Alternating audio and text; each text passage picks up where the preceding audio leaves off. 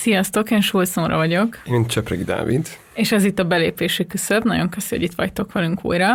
Ebben az adásban a Magyar Postáról fogunk beszélgetni, ami Magyarország egyik legnagyobb foglalkoztatója, és az elmúlt időszakban biztos is találkoztatok nagyon sok hírrel a postával kapcsolatban, hogy egyre több telephelyüket bezárják, hogy küzdenek az önkormányzatok azért, hogy náluk ne zárják be, hogy leépítések vannak, átszervezések, illetve a legfrissebb, talán amit múlt héten olvastam, hogy már nem fognak napilapokat, heti lapokat árosítani a postákon, ami így média szempontból is egy tök erős átalakulást jelent. Szóval a magyar társadalomnak, meg a, a közéletünknek egy tök fontos, vagy egy alapintézménye igazából a posta, és ez is az, ami miatt akartunk beszélgetni erről már sokkal-sokkal korábban is, mert hogy volt egy ilyen vállalásunk a Dáviddal, vagy egy olyan elképzelésünk, hogy fontos lenne a magyar államnak a, azokat az intézményeit, amikben valamilyen módon monopól helyzetben van, vagy amiket alapvetően a társadalmi vagyonunk részeként működtet, tehát, hogy ezekről az intézményekről beszélgessünk, milyen állapotban vannak, milyen dilemmák vannak, konfliktusok, hogy működnek, jól működnek-e, stb. Szóval, hogy van ez a rátekintésünk egyébként is az állam helyzetére, az energiás adásban, a közszolgálati dolgozóknak a szakszervezetével kapcsolatban, közoktatással kapcsolatban voltak már ebben az évadban adások, és akkor most eh, egyrészt aktuális is, másrészt mindenképp sort akartunk keríteni arra, hogy Turai Eszterrel beszélgessünk a Magyar Postáról, úgyhogy a mai adásban ezt hallhatjátok majd. Ha kíváncsiak vagytok, akkor maradjatok velünk, illetve az adás leírásában megtaláljátok a különböző közösségi média felületeinket, és azt a linket is, amivel a Partizánt tudjátok támogatni. Hamarosan kezdünk.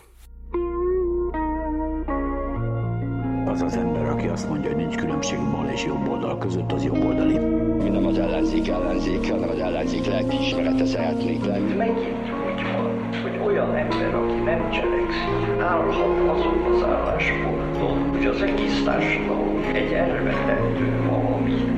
Amikor a kapitalizmus világmérdő bukására én sem látok rövid távol kilátást. Miért tetszik lábjegyzetelni a saját életét? Miért nem tetszik átélni? Miért csak reflektál?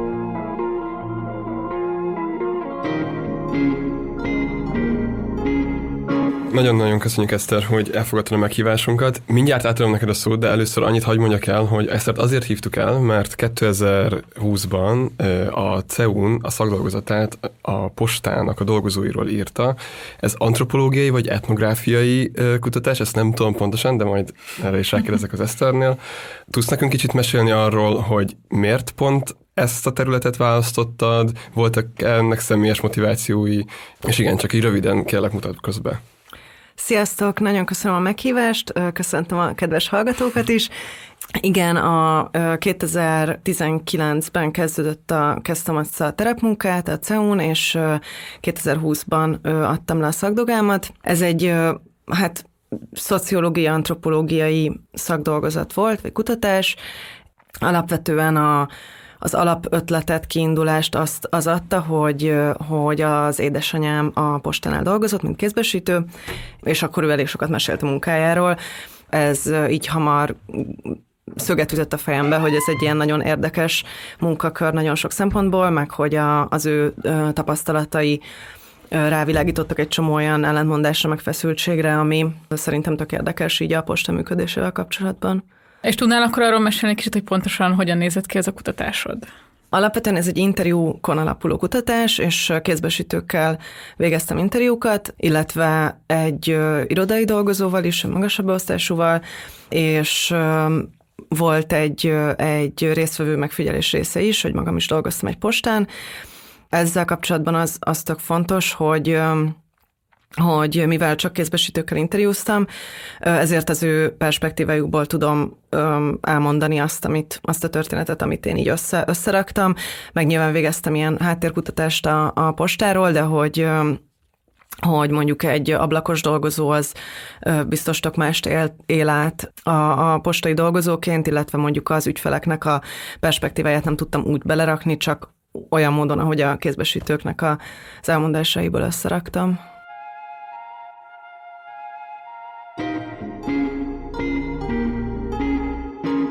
Kezdjük kicsit az ilyen intézményi dolgokkal, az ilyen makroszinttel, és aztán menjünk bele a személyes részbe. Mi a Nórával olvastuk ezt a szakdolgozatot, és annyit mindenképpen előjáróban hagy mondjak el, hogy itt, hogy itt van egy ilyen nagyobb elemzés azzal kapcsolatban, hogy a rendszerváltás és az azóta eltelt idő az így hogyan befolyásolta a postának az intézményi szervezését, a munkaszervezését, stb. De a leg, nem is tudom, meghatóbb, meg személyesebb rész az az, amikor, a, amikor Eszter a, a, a, a postásoknak az önfelfogásáról, a postások közösségben betöltött szerepéről ír, és ehhez talán hozunk is majd néhány idézetet ezektől az emberektől az interjúból.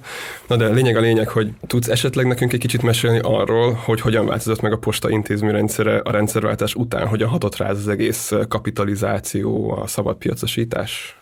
A Magyar Posta az a, olyan ö, cégek közé tartozik, ami szerintem sok állami vállalatra, meg, meg talán más nagy cégekre is igaz, hogy a rendszerváltás során nem egyik pillanatra a másikra ö, vette át a piac az irányítást, hanem igazából egy ilyen tök folyamatos, fokozatos módon kezdett el különböző módokon megjelenni az ilyen piaci hatás.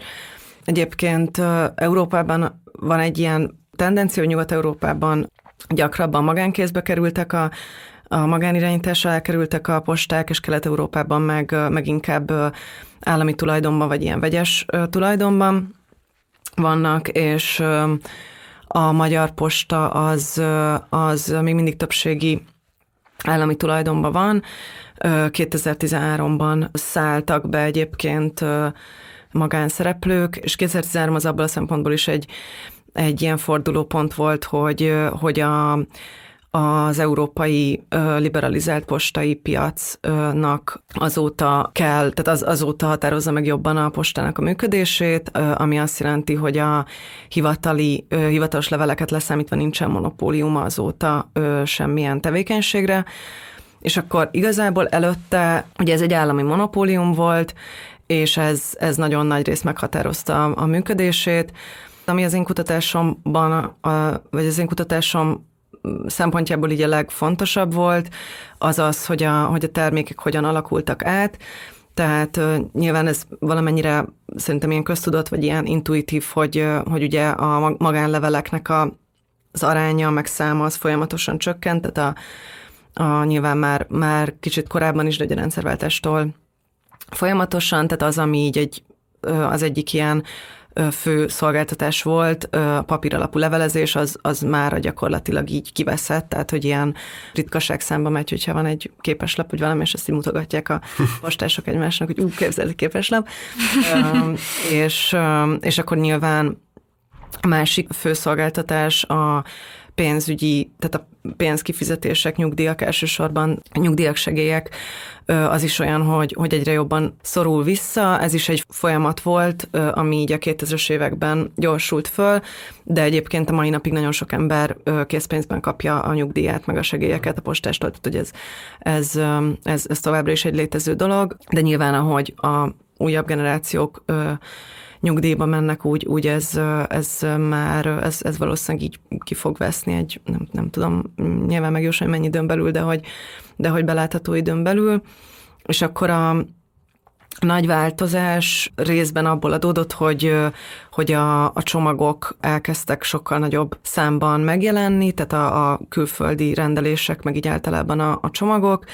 Ez is, ez is az ilyen 2000-es évek vége nagyjából, és, és hát folyamatosan növekszik ezeknek az aránya.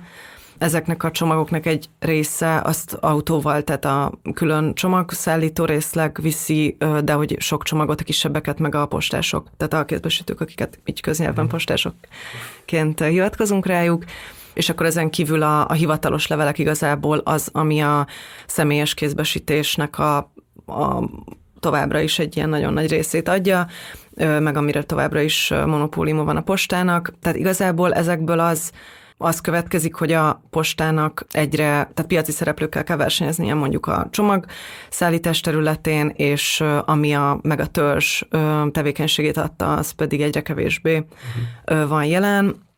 Igen, illetve még egy szempont van itt a, az ilyen állami vagy kormányzati megrendelések, tehát az ilyen nemzeti konzultáció, utalványok, ilyen kampány anyagok, ami, ami pedig egy nyilván egy, egy politikai prioritás, de hogy ez, ezek ugye ilyen kampányidőszakokhoz kötődnek. Egyébként ezen túl még egy dolog van, amit te is említesz a szakdolgozatodban, meg amúgy is hallani róla, a Tóth Attilának volt cikke nemrég a, a postáról, és ő is beszél erről, hogy ezen túl hogy kézbesítenek dolgokat, a postások értékesíteniük is kell dolgokat. Igen, igen. És erre akartam még rákérdezni, hogy ezt um, a beszámolókban, amiket hallottál, meg a tapasztalataid ezek kapcsolatban mik voltak, mert alapvetően ez, ez tűnik még egy ilyen nagyon kiszolgáltatott, vagy egy ilyen, egy ilyen fordulópontnak is valamennyire talán az én fejemben, hogy, hogy gyakorlatilag eladóként is kell funkcionálni postásoknak. Igen, abszolút. Tehát az, hogy, a, hogy az alapvető termék kínálat megváltozott, arra az egyik ilyen reakciója az volt a postának, hogy oké, okay, ahol, ahogy nyilván más országokban is jellemzően, hogy, hogy oké, okay, akkor új tevékenységeket, meg új termékeket kell behozni, és akkor így kezdődött ez a biztosítás, kaparós sorsjegy, újság előfizetés, ugye ahogy erre így utaltál is, az, azért ez egy hosszú távú megoldás, mert hogy nyilván ott is ez a papír alapú termék, ez így visszaszorul, de hogy, de hogy igen, ezek a pénzügyi szolgáltatások, meg, meg, meg sorsjegy, meg, meg ami, amit a, a posta helyeken lehet megfigyelni, hogy ilyen társasjáték, gyerekjáték, tehát mindenféle ilyen, tehát mint hogy egy ilyen kicsit egy ilyen vegyes bolt lenne, és igen, és hát ez ugye teljesen át alakította a, a kézbesítőknek a munkáját, vagy hogy behozott egy ilyen plusz nagy feszültséget abba, ebbe a, ebbe a rendszerbe, amire gondolom majd még később kitérünk. Én rá is akarok kérdezni, hogy használsz egy ilyen fogalmat, hogy labor regime. Ez magyarul munkarezsim, vagy munkaszervezési rezsim, nem tudom, hogy mi pontosan a, a, a megfelelője.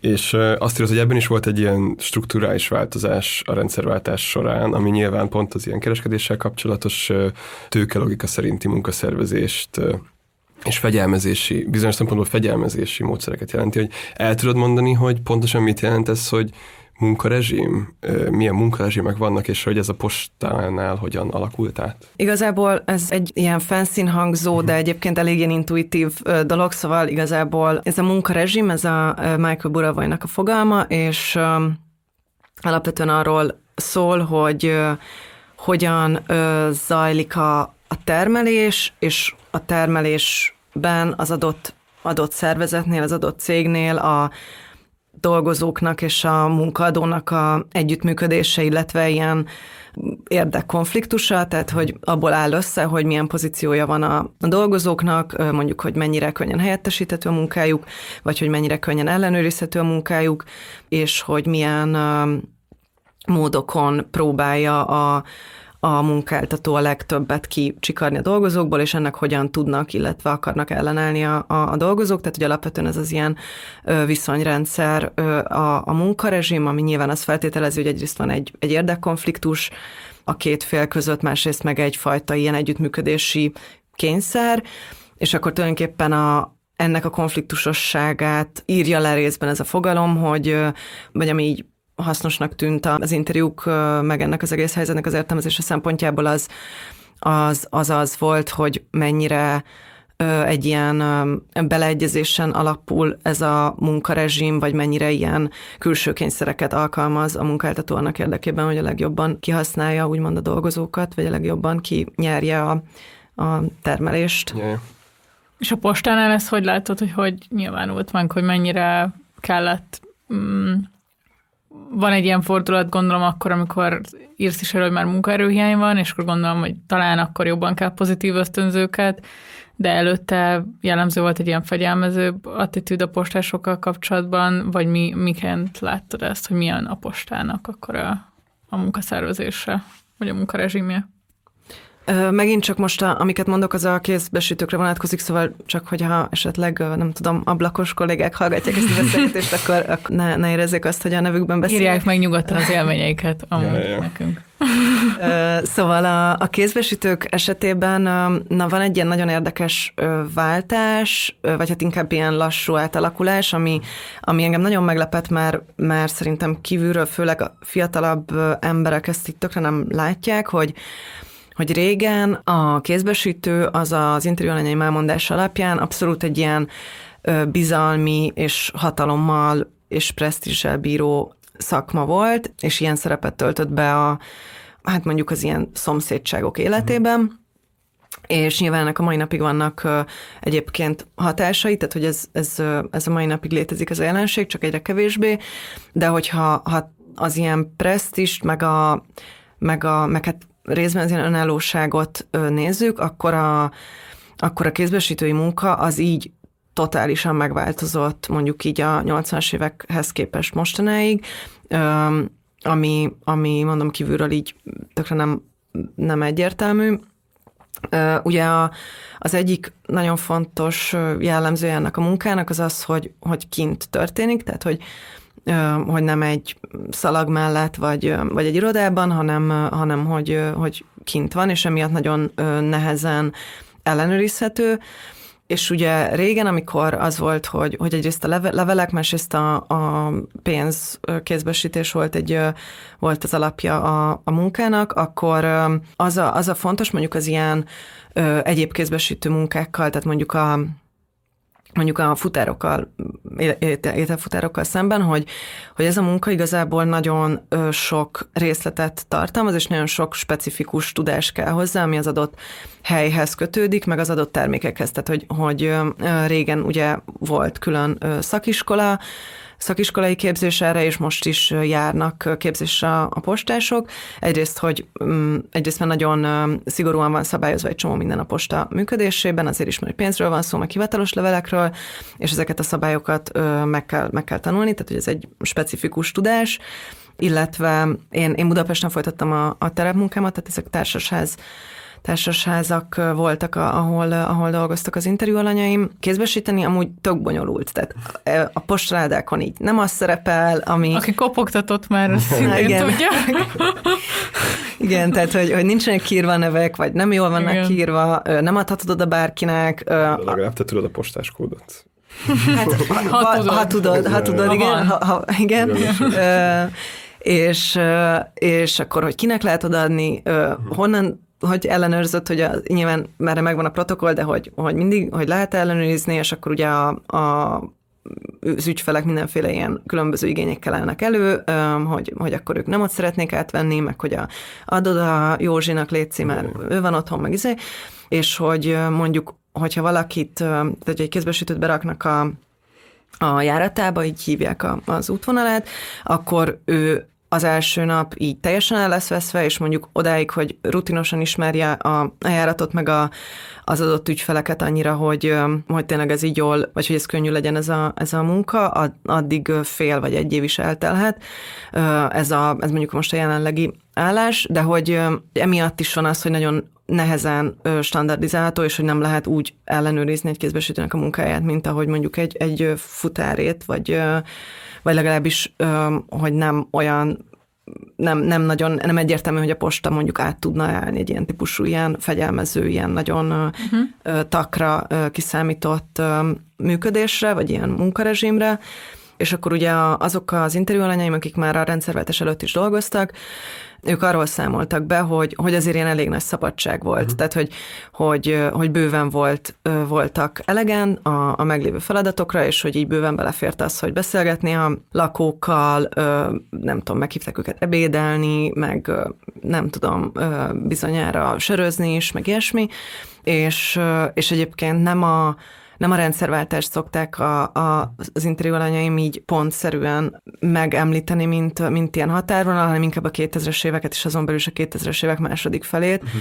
Tehát, hogy igazából a, ahogy felerősödött a külső nyomás, meg azok az ilyen gazdasági átalakulások, amik, amik, amiket az elején beszéltünk, úgy alakult át a kézbesítői munka is, és kezdődtek a, a, egyrészt a kirúgási hullámok, másrészt meg az ilyen ellenőrzésre irányuló, megfegyelmezésre irányuló dolgok is, és, és igazából a, Ugye még a bevezetőben említetted a, ezt az ilyen leépítési hullámot. 2000-es évektől mostanáig ez egy ilyen folyamatos feszültség, hogy próbálja leépíteni ezt a nagyon nagy emberállományt a posta, de hogy közben meg, amikor meg túlságosan leépíti, akkor ez meg így a működésképtelenség szélére sodorja hmm. ezt a szolgáltatást, és hogy kicsit olyan, mint hogy a posta vezetése így évtizedek óta nem tudná eldönteni, hogy most akkor így egyrészt mi a terv a postával, így hogyan alakítják át a, az ilyen gazdasági kihívásoknak megfelelően, és hogy ehhez így hány ember kell, és azokat így hogyan ö, akarják foglalkoztatni,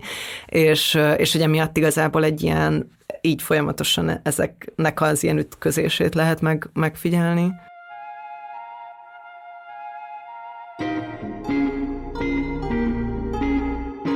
Mesélt egy kicsit arról, hogy amúgy korábban mennyire részei voltak ezek az emberek, a postások, a kézbesítők az adott közösségüknek, és miközben olvasgattam a dolgot így folyamatosan, meg utalás is erre a szövegben, hogy itt, itt azért volt sokáig egyfajta ilyen reciprocitás emberek között, és ez a Polányi Károlynak az egyik ilyen fontos mondása, hogy alapvetően a társadalmakban a piaci működés az csak egy formája a gazdasági interakcióknak. Ő még legalább három ilyen formáról beszélt, és és nyilván vannak ennek bizonyos szempontból ilyen civilizációrikus olvasatai, de hogy azt mondja, hogy a szabad piaci működés az alapvetően ott volt civilizációsan minden társadalomban, csak sosem volt ilyen domináns, Na és akkor itt, amit így látok, meg amiről írsz, meg amit ezek az ilyen személyes beszámolók így bizonyítékot adnak, az az, hogy hogy ezekből a közösségekből kiágyazódnak ezek az emberek, és maximalizálódik az elidegenülésük a munkájuk által, ami eredetileg pedig olyan volt, mint egy mint a, mint a helyi közösségnek az egyik ilyen legfontosabb, nem tudom, információs csatornája. Ugye azért a postások itt sok, tehát ők úgy voltak számon tartva, mint az egyik ilyen dolgozói egység vagy csoport, akik egyenruhába jártak, mint nem tudom, sokáig a vasutasok, manapság kb. csak a rendőrökre gondolunk így. Postásoknak is van még mindig, szerintem. Ja, ja, ja. de hogy az, a, de hogy az ilyen, nem hmm. tudom, öltöny. Jó, nyilván, már nem, igen, nem ez. Igen. De hogy, szóval, hogy volt egyfajta ilyen presztízsük, és ezt gondolom az ilyen ön, önértékelésben is megjelent sokkal inkább, Na de hogy inkább engem az érdekel még, hogy ilyen személyes történeteket tudsz mesélni arról, hogy hogyan néz ki ez az ilyen informalitás, az ilyen közösségbe való beágyazódás, és aztán hogyan néz ki az személyesen, milyen konfliktusokat szül, akár külső, akár belső konfliktusokat, amikor, amikor igen, amikor beindul ez az ilyen értékesítés, amikor beindul az, hogy amúgy már nem ismered az adott környéket, mert minden fél évben máshol kell leveleket kiküldened. Amit mondasz, az ilyen uh informális hálózatokról és az ilyen nem piaci működésről, az, az nagyon érdekesen megjelenik a, a jattolásban. Uh-huh. Mondjuk az ilyen 80-as, 90-es években az interjúlánynak az elmondása alapján a jatból konkrétan a hivatalos fizetésünknek a többszöröse összejött. Tehát, hogy... Ez engem teljesen meglepett. Igen, én, én már akkor ezek szerint az a generációk, én nem is tudtam, hogy ja, a postásnak ja. szokás borravalót adni. Egyáltalán nem. Igen, abszolút, és tehát, hogy, hogy általában egyébként akkor adtak borravalót, amikor pénzt, az ügyfelek, amikor pénzt kaptak, tehát annak egy részét így úgymond visszaadták, és egyébként a mai napig ez a, a postások bevételének egy fontos része, de hogy mondjuk most így, nem tudom, egy nagyon-nagyon változó, hogy mennyi jattot kapnak, de hogy mondjuk ilyen 10 és 50 százalék között lehet uh-huh. nagyjából mai nap, és akkor ugye régen meg, meg a többszöröse volt, tehát hogy, hogy volt itt egy óriási különbség, és az is nagyon érdekes, hogy hogyan, tehát hogy hogy régen a jattolás tökre mást jelentett, vagy az ilyen régi típusú jattolás, ami még mindig létezik, de hogy, hogy régen volt sokkal meghatározóbb, az teljesen más, mint most, mert most ö, sokszor a, a jattolás inkább a posta nem működésének az ilyen ellensúlyozása van, és ellensúlyozására van, és tehát mondjuk az, hogy nem viszi fel a postás a levelet, ez szerintem mm. egy gyakori ilyen panasz az emberek körében, és igen, valószínűleg sokszor azért nem viszi föl, mert, mert, mert nem, mert a harmadikon van, és nincs lift, és nem akar felmenni, de hogy a legtöbbször valószínűleg a részben azért nem viszi föl, mert hogy nagyon durván túl vannak terhelve, és egyszerűen így priorizálni kell, és, és van, aki mondjuk nem akar este nyolckor hazaérni, amikor reggel hatkor kezdődött a munkája, mert mondjuk azt jelenteni az, hogyha mindenhol fölvinni a levelet, de persze nyilván van olyan is, aki meg hamar, hamar hazamegy, tehát nem akarom ezt így feltétlenül hogy úgy csinálni, mint hogyha minden esetben így megoldhatatlan lenne, de hogy minden esetre van egy, egy ilyen nyomás, és akkor mivel nagyon lecsökkent a jat, és egyébként a legtöbbször minimálbért vagy minimálbér körül keresnek, ezért mondjuk, hogyha egy valaki jattot ad azért, mert fölviszik neki a levelet, akkor úgymond elvégzi ezt az egyébként alapvető mm, szolgáltatást is, és akkor régen ezzel szemben, ugye megint csak a ügyfelekkel nem interjúztam, de hogy az elmondások alapján volt egy ilyen alapvető jellege annak, hogy, hogy, hogy az elismerést, meg, a, meg az ilyen tekintély személynek járó, nem tudom, ilyen, tényleg ilyen, ilyen elismerést így ö, fejezik ki. Az más kérdés, hogy ez mennyire jó, tehát nyilván ez egy külön kutatást igényelhetne, hogy, hogy mondjuk így ez, ezt hogyan élték meg a, a, az ügyfelek, de hogy, hogy a kézbesítők szempontjából ez mindenképpen tényleg az egyen, részben az egyenruhának, meg a állami funkciónak gyakorlatilag egy ilyen hivatalnak járó tisztelet volt, másrészt meg egy nagyon nagy személyesség, hiszen napi szinten találkoztak a, a, a lakókkal a, a postások, és, és tényleg így tehát hogy, hogy olyanokat meséltek, hogy akkor ö, mi, családjában mindenkiről tudta, hogy kicsoda, meg akkor mit látta felnőni a gyerekeit, mert ugye valaki, mit tudom én, látta, amikor megszületett, és aztán amikor 20 évesen elköltözött otthonról, akkor is, de nagyon sok embernél a mai napig a mondjuk idős embereknél a, a postása az egyetlen, vagy a nagyon kevés ember egyike, aki rendszeresen megy hozzá, és akivel beszélget, és akkor nyilván, amikor ő megkínálja egy kávéval, akkor az nem, hogy mondjam, tehát ez nem egy ilyen lefizetés, vagy nem tudom, hanem hogy ő akkor így azért kínálja meg egy kávéval, hogy beszélgessenek, és, és akkor ez gyakorlatilag egy ilyen szociális munka jellegű dolog, de olyanokról is beszámoltak, hogy mit tudom én, behívta beszélgetni, és akkor vele megosztotta, hogy meghalt a gyereke, és hogy nem tudom, múlt héten volt a temetés, akkor ez meg már egy ilyen mm, pszichológus funkció is egy kicsit, tehát hogy, hogy tényleg itt, itt ilyen nagyon, nagyon komplex funkciók vannak. Egy interjúban nagyon mesélte, hogy hogy egy idős bácsit ő talált meg holtan a lakásban, mert nem volt senki, aki, rá, aki rácsekkolt volna, hogy, hogy mi van vele, és neki tűnt fel az, hogy, hogy nem, nem elérhető a, a bácsi, tehát hogy hogy, hogy tényleg mondjuk idős, magányos emberek esetében ez tényleg egy nagyon, nagyon fontos szerepet tölt be az, hogy van valaki, aki ránéz. Nyilván egyébként mondjuk ezt a funkciót a szociális ellátórendszer is, vagy a közösség is be tudná tölteni, tehát hogy, hogy ez, ezek nyilván bizonyos szempontból ilyen válságtünetek. Igen. Igen, de szerintem ez nagyon érdekes, hogy én laktam olyan házban, ahol viszonylag magas volt az aránya a szociális bérlakásoknak, és akkor nyilván alapvetően egy olyan társadalmi osztály, ami nek még ez a segély készpénzben kiszállítása, postás által, vagy kézbesítése postás által, meg ezek is sokkal gyakrabban megjelentek, és hogy abban a házban így még volt ez a funkciója a postásnak, vagy így láttam, hogy tényleg egyrészt gyakrabban jön, másrészt beszélget az emberekkel, stb. És hogy szerintem ez is egy érdekes dolog, hogy valószínűleg pont van egy ilyen osztálydimenziója is, hogy azoknál, akik valamilyen fajta szociális rászorulásban vannak, legyen az azért, mert idősek és a társadalom peremén vannak részben, vagy már vagy az osztályhelyzetüknél fogva, hogy ott fokozottan egyébként ez megjelenik, és valószínűleg azokban a fancy új házakban, és amit tudom én, ahol portás van, és ő veszi át a mindent, yeah. meg nem tudom, ott, ott már ez föl sem merül, és hogy ez, na mindegy, és csak ezen gondolkodtam, hogy hogy, hogy, és az is egyébként, hogy aki szerintem jobban szituált, meg ilyesmi, az, az akár többet költözik, stb., míg hogyha a, a, a lakásod akár az egyetlen vagyonod, akkor nem tudsz úgy mozogni, és szerintem ez, nagyon, ez még egy nagyon érdekes aspektus, hogy mit jelent egy ilyen hivatalos személy, aki kijön hozzád, akkor, hogyha egyébként te a társadalmi osztályodnál fogva rá is vagy szorulva arra, hogy,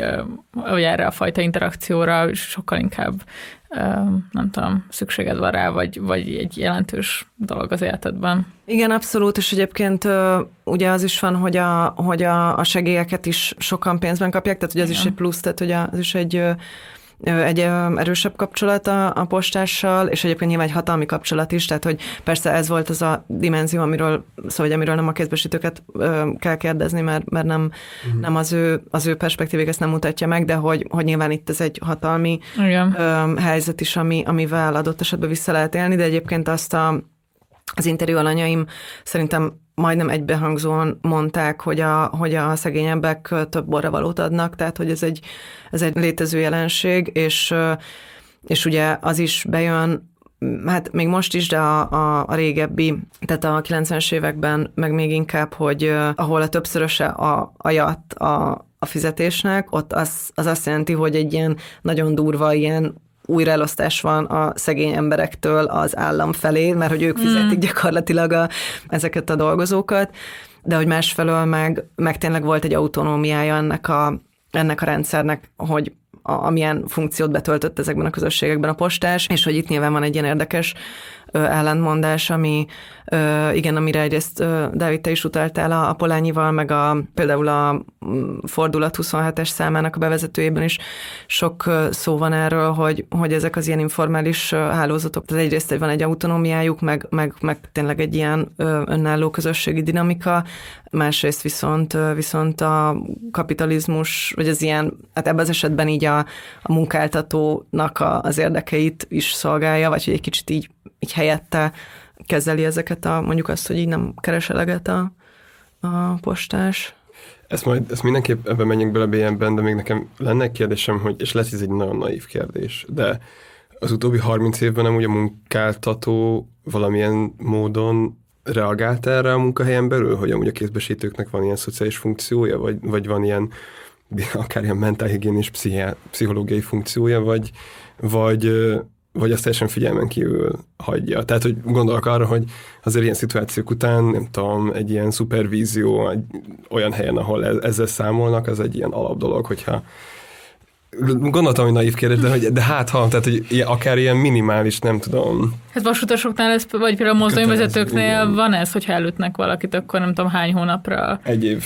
Egy év kötelező szabadság, meg ilyesmi, szóval végülis állami munkahelyeken is igen, igen, van, igen. hogy létezik ilyen. Vagy erről, erről hall, meg amúgy bizonyos néhány szociális szférás munkahelyen is van, Igen. ahol erre van amúgy erőforrás, sokszor Nyilván. erőforrás kérdése, de hogy nem csak erőforrás, hanem perspektíva kérdése is. Postánál talán ez kevésbé esik bele az ilyen kötelező perspektívába, és csak ezért vagyok kíváncsi. Igen, egyébként ezt nem tudtam, ezt a mozdonyvezetős példát, de hogy, hogy szerintem erre abszolút nincs rálátása a vezetőségnek, tehát hogy, hogy vagy ha van, akkor nem, nem érdekli őket, tehát hogy nem, egyáltalán nem, nem futottam bele ilyen ilyen infóba. Nyilván az is van, hogy, hogy nagyon, tehát hogy azért ez mondjuk ez, ez egy extrém példa, hogy, hogy megtalálja az elhunyt ügyfelet, de egyébként, egyébként nyilván egy csomó érzelmi munkát végeznek ezek az emberek, de hogy valamennyire egyébként ez ilyen választható, tehát hogy, hogy mondjuk volt, aki mondta, hogy hát ő valójában túlzárkózott postásnak, de hogy azért még úgy évek során kialakult valamilyen személyes kapcsolat, de hogy így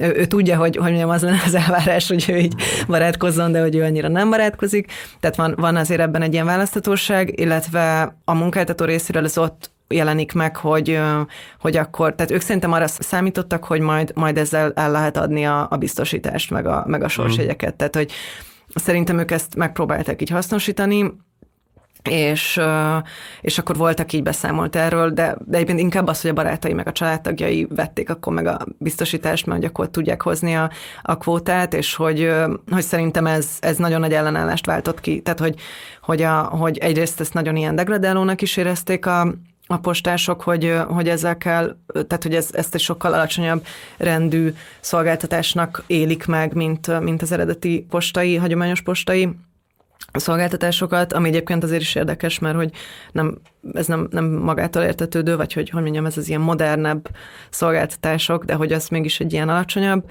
presztízsű az ő szemükben, és, és szerintem az, hogy, hogy akkor ezt eladják a, a néninek, akivel amúgy a személyes dolgokról beszélgetnek, tehát hogy, hogy szerintem ez nagyon, tehát ez, ez, nem, ez így nem ment alapvetően, én azt, azt gondolom, hogy ezt így át, így pénzre váltsák, de hogy, hogy e, ennyi, ennyiben számolnak ezzel, meg hát nyilván annyiban, hogy amíg volt arra kapacitás, hogy, hogy fix járatokba dolgozzanak a, a munka, vagy a, vagy a kézbesítők, addig mondjuk nem kellett standardizálni az információk átadását. Egy kezdőt azt nem tudsz berakni gyakorlatilag egy, egy ilyen járatba, egy ilyen útvonalra, mert nincs tehát hogy tényleg nincsenek leírva a kódok, nincsenek lemásolva a kulcsok, nem tudom, legalábbis én ezt, ezt tapasztaltam, hanem hogy, hogy az idő a tapasztaltabb kollégáknak a fejében vannak ezek az információk, inkább ilyen passzívan hasznosítja a posta ezt, ezt a dolgot.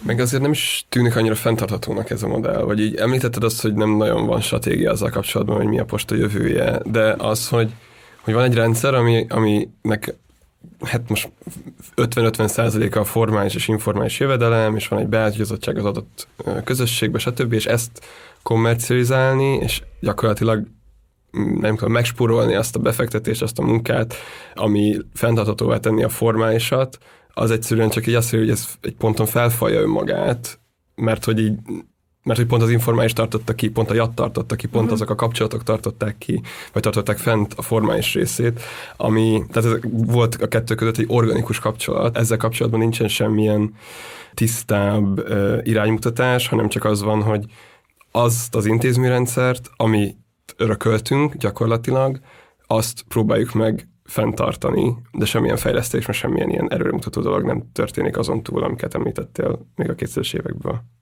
az ilyen átalakításoknak inkább egy ilyen megszorítás logikája van, hmm. sem mint ilyen nem tudom, fejlesztés.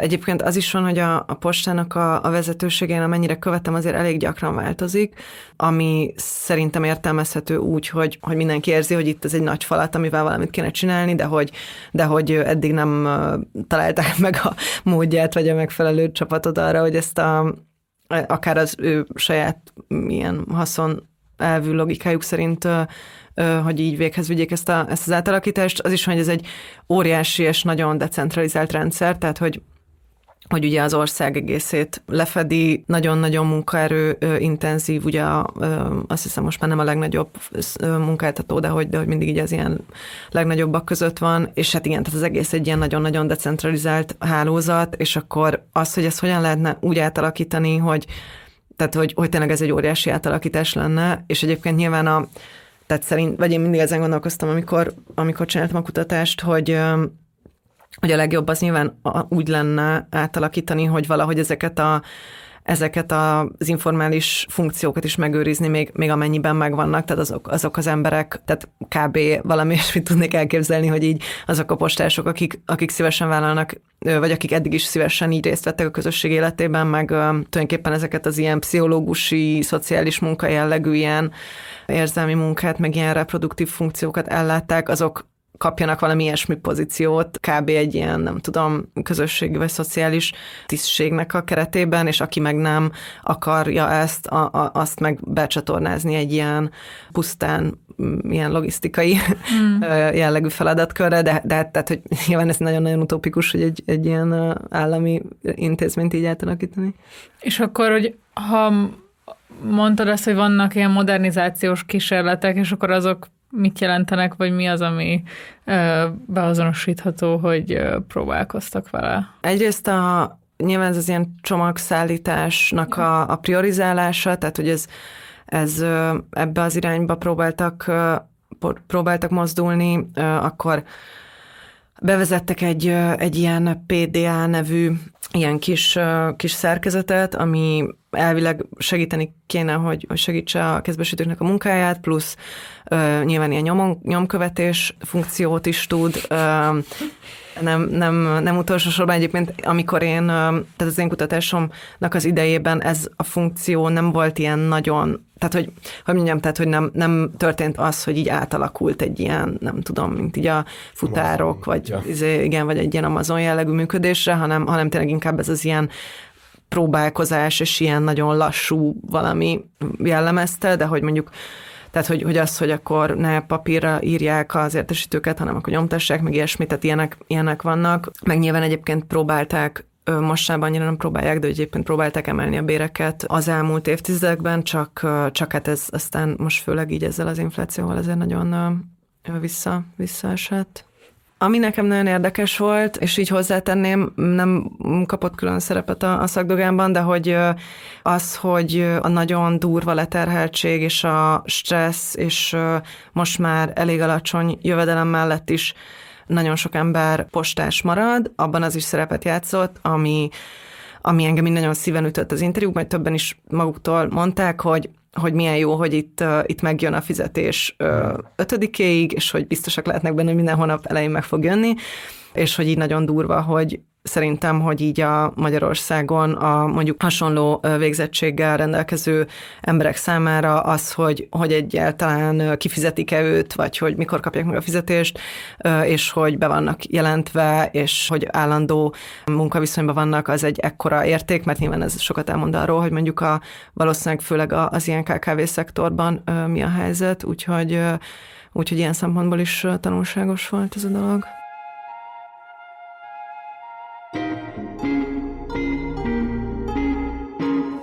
Igazából nekem még csak az, az jutott eszembe, hogy, hogy az nagyon érdekes, hogy te 19-ben csináltad a kutatásodat, ami egy ilyen uh, talán amiatt, hogy a járvány utána jött viszonylag hamar, hogy ez is tök érdekes szerintem, hogy vajon azóta hogy változott meg, meg hogy ez is mennyire egy ilyen ha arról beszélünk, hogy ugye mindenki maradjon otthon, hát most ha az összes postás otthon marad, akkor pont ezek a funkciók leállnak, és igazából szóval ez már tényleg nem tartozott a kutatásodhoz, de hogyha van erről benyomásod, akár ilyen postás fórumokon, vagy bármin keresztül, akkor ez, ez engem tökre érdekel, hogy, hogy ez mennyiben jelentett, vagy hogyan élték meg ezt az időszakot.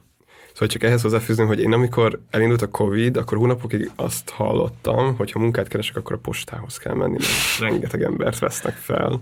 És végül nem, nem mentem volna dolgozni, de hogy ez tényleg több forrás volt, tehát nem csak ilyen a buborék, meg mit tudom én Belpesti, hanem így anyám is ezt mondta, hogy a postá. Irány a posta. Irány a posta, igen, igen.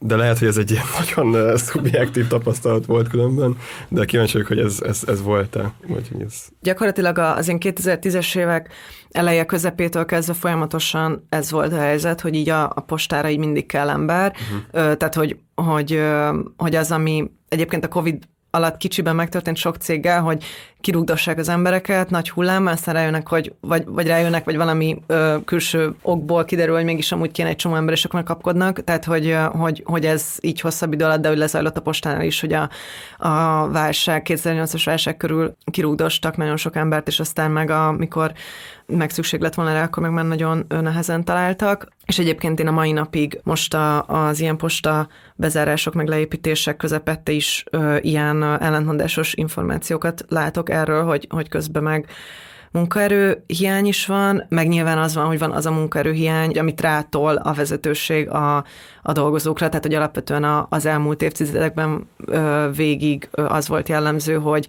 hogy folyamatosan csökkentik a létszámot, és ezzel párhuzamosan növekszik a, a munkaterhelés, tehát nyilván ezért is lehetett, most visszautalva, ezért is lehetett régen egy sokkal személyesebb munkakör, mert egyszerűen volt idő beszélgetni, és aztán utána meg ilyen, ilyen brutális túlórázásokig jutott a dolog. És a Covid-dal kapcsolatban én ilyen tényleg csak ilyen anekdotikusan azt tapasztaltam, hogy, hogy a kézbesítők többsége ezt egy ilyen tehát, hogy akkor jaj, maszkot kell húzni, meg izé ezt abszolút egy ilyen um, felesleges mm. hülyességnek érzi. Nyilván, aki belefutott abba, hogy nem tudom, közeli hozzátartozója, vagy ilyesmi, mint bekerült az intenzívre, vagy ilyesmi, az nem, de hogy, hogy szerintem a közhangulat az inkább egy, az volt, hogy ez egy ilyen administratív teher, és, és nem az, hogy, hogy veszélyeztetett dolgozók vagyunk, de, de mondom, ez csak ilyen, mm-hmm. tényleg csak ilyen yeah. benyomások.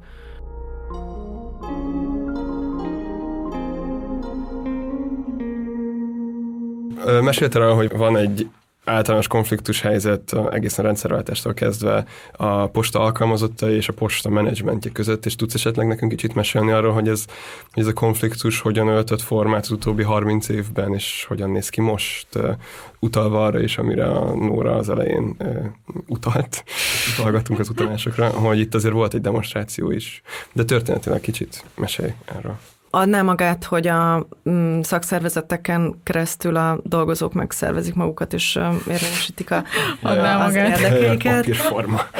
és, és ugye ez nem feltétlenül mindig történik meg különböző okokból. A postánál is jellemző az, mint, mint sok helyen, hogy több szakszervezet, tehát négy szakszervezet van a postánál.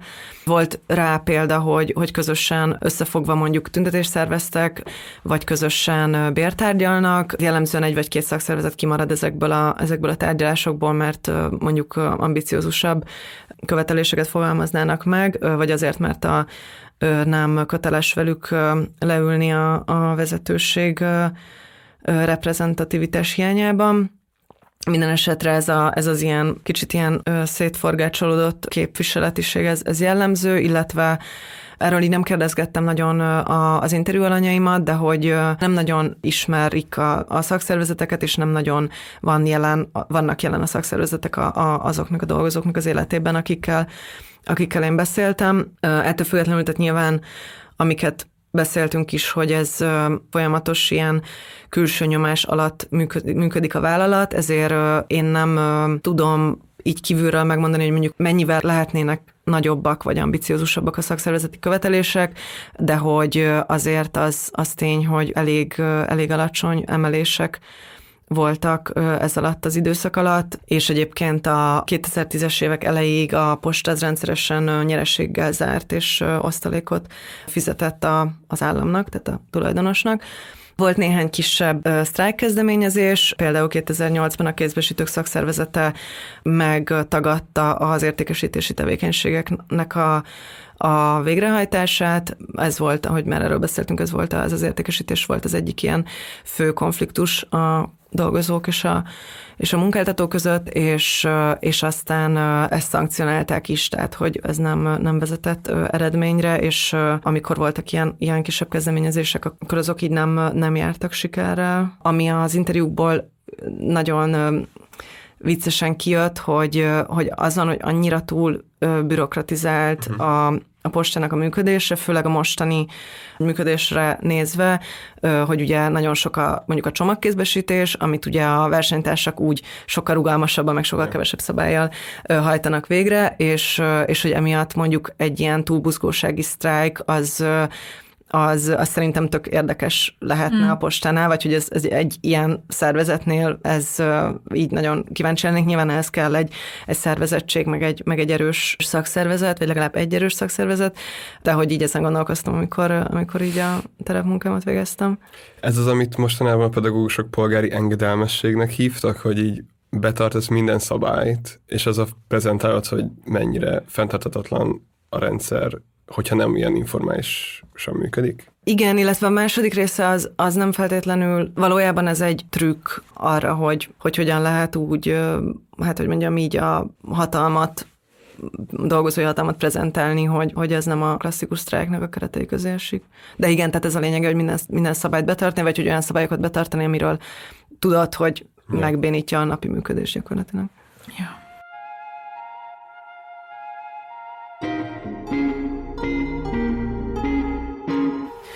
Nekem, ami még felmerült bennem, és ezt talán te is írtad kérdésként, Dávid, hogy a különböző színezetű kormányok voltak ebben a 30 évben, és engem ezt nagyon érdekel, hogy egy állami vállalatnál ez hogy csapódik le, mert sokszor úgy gondolunk rá, hogy a közféra lehetne a természetes táptalaja valami fajta baloldali megújulásnak, és, erre, és eközben meg az is van, hogy nagyon sokszor um, láttuk azt, hogy a 2000-es években azért volt egy a szélső jobb oldalnak is um, igazából pont amiatt, mert a, a bér színvonal az beleesik abba, ami nagy részt a szélső jobb oldal az ilyen minimálbér körül is a többi csoportokra tökre tudott hatni. Szóval, hogy ebből a szempontból kíváncsi vagyok, hogy van erről benyomásod, vagy uh, tapasztalatod, hogy egyébként akár ha szűken nézzük, hogy most a Fidesz rendszerben mennyiben kapcsolódik össze a kormánypárt és az állam fogalma a postai dolgozóknál, hogy mennyiben vágyálom az, hogy a közférában dolgozók majd valami fajta baloldali projekt mögé esetleg beállnának. Erre nagyon kíváncsi vagyok. Uh, jó, ez, ez a sok kérdés egyben, de Igen, megpróbálok mindegyikre válaszolni. Um, a, a kézbesítőknek a, az elmondása alapján, tehát a, a, az interjúk alapján nem tűnt 2010 egy ilyen határvonalnak, hm. vagy, vagy akár így az, hogy ott indult volna be valami, ami, ami nekik így meghatározza a munkájukat, illetve én nem, nem találtam olyan jellegű stratégiát a, a Fidesz kormányok részéről, ami a korábbi tendenciákhoz képest van, ilyen, ilyen jelentős eltérés lett volna. Egyébként lehet, hogy van ilyen, csak nem esett bele az én kutatásomnak a fókuszába, tehát ezt, ezt nem állítom igazából tényleg a 2000-es évek elejét szokták, vagy 2000-es évek elejét, közepét, illetve 2008-as válság utáni időszakot említették általában az emberek, illetve én is így ezt találtam, illetve ugye a 2013-as átalakulást a, a, a tulajdonlásban, az európai postaliberalizációt. Ugye az európai postaliberalizáció az nem egy belpolitikai dolog, és a, és a tulajdonlás, tehát az, hogy, az, hogy eladták egyébként ilyen kormányközeli szereplőkhöz köthető aktoroknak a, a posta egy részét, az lehet, hogy hozott valamilyen változás, de hogy inkább szerintem hosszú távon, vagy hogy nem, nem volt egy ilyen nagyon, nagyon meghatározó dolog. Mondjuk arra tök kíváncsi vagyok, de az meg tényleg csak egy hipotetikus, hogy egy ellenzéki kézbesítő, ahogy m, nemzeti konzultációkat kell ö, kézbesítenie. Egyébként van ilyen szabály erre, hogy a, hogy a kézbesítő nem, tehát hogy semmilyen módon nem használhatja föl ilyen politikai célra a, uh-huh. a saját szerepét, tehát ez így meg nem kampányolhat, vagy nem gondolom az is, az, is ide tartozik, hogy nem mondhatja meg, hogy mi, mit húzzon be, a, a, a, vagy hogy, hogy, hogy ne töltse ki a nemzeti konzultációt.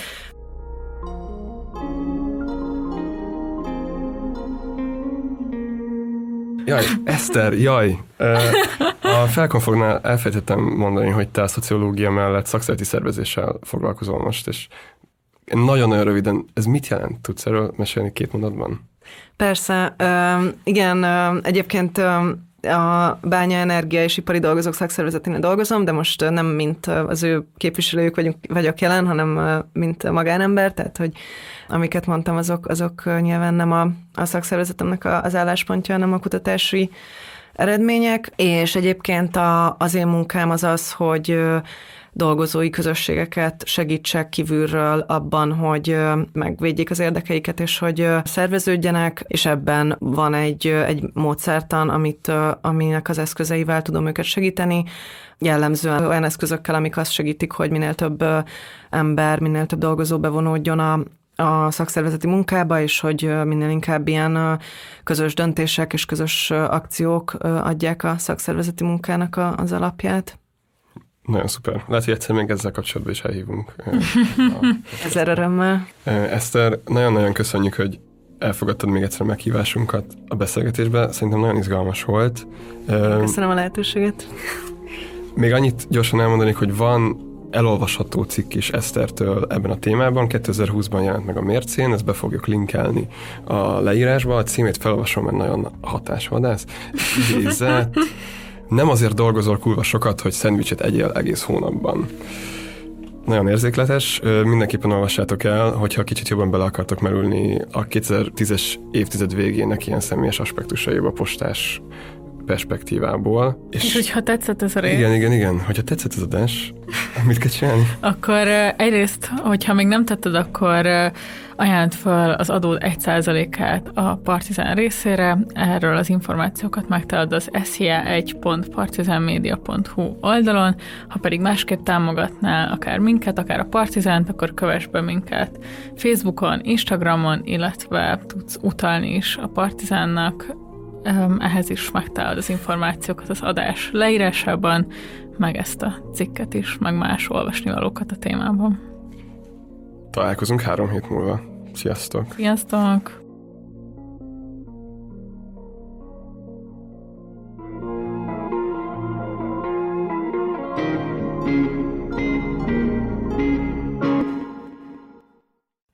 És miért utálják a kutyák a postásokat?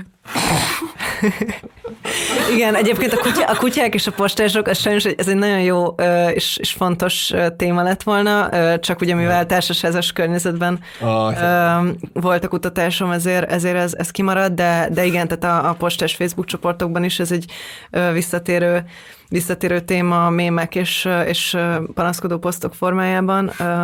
Na, ezt vágjuk be a végére. Am- Amúgy, Ez vicces. igen, de hogy amúgy annyit elmeséltek, hogy én, én ilyen tí, kb. ilyen tíz évig szórtam uh, szórólapot füzesavonyban biciklivel, és nagyon sok kutyatámadásom volt, és, és ki kellett alakítani ilyen stratégiákat, hogy hogyan, hogyan védekezem ellenük.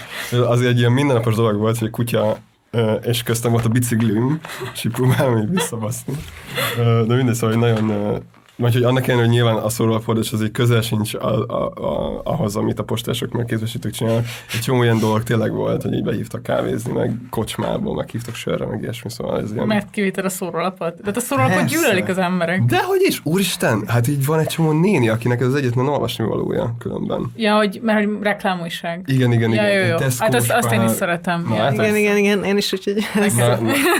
Szóval, Igen, meg hát nyilván az, hogy önmagában az, hogy valaki oda jön, és ö, lehet vele beszélgetni, az egy csomó ember számára, ö, igen. De egyébként azt hiszem, tehát, hogy van is ilyen, hogy ha, ha nagyon durva a kutya helyzet, akkor, akkor a, arra lehet azt mondani, hogy sikertelen kézbesítés.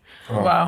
Vagy ö, akadályoztatott kézbesítés. Ja. Amúgy a nagyon elmékvárosában az volt, hogy a Spár megpróbálta ezt, hogy nem küld ki um, szórólapot, hanem fönn van az interneten, Ja, ja. és konkrétan lázadás volt belőle a nénik között. De- Mert ők azt várják, hogy hozzák nekik a Persze. reklámújságot. És amúgy csak a postradek töredékére van kiírva, hogy nem kérek reklámanyagot. És amúgy sokszor valójában ők is kérnek. Szóval én, én mindenhol raktam. Addig, amíg nem volt olyan postrád, ami tele volt, kurvára, és tudtam, hogy az előző hármat is én tettem. Úgyhogy mindenhol ment.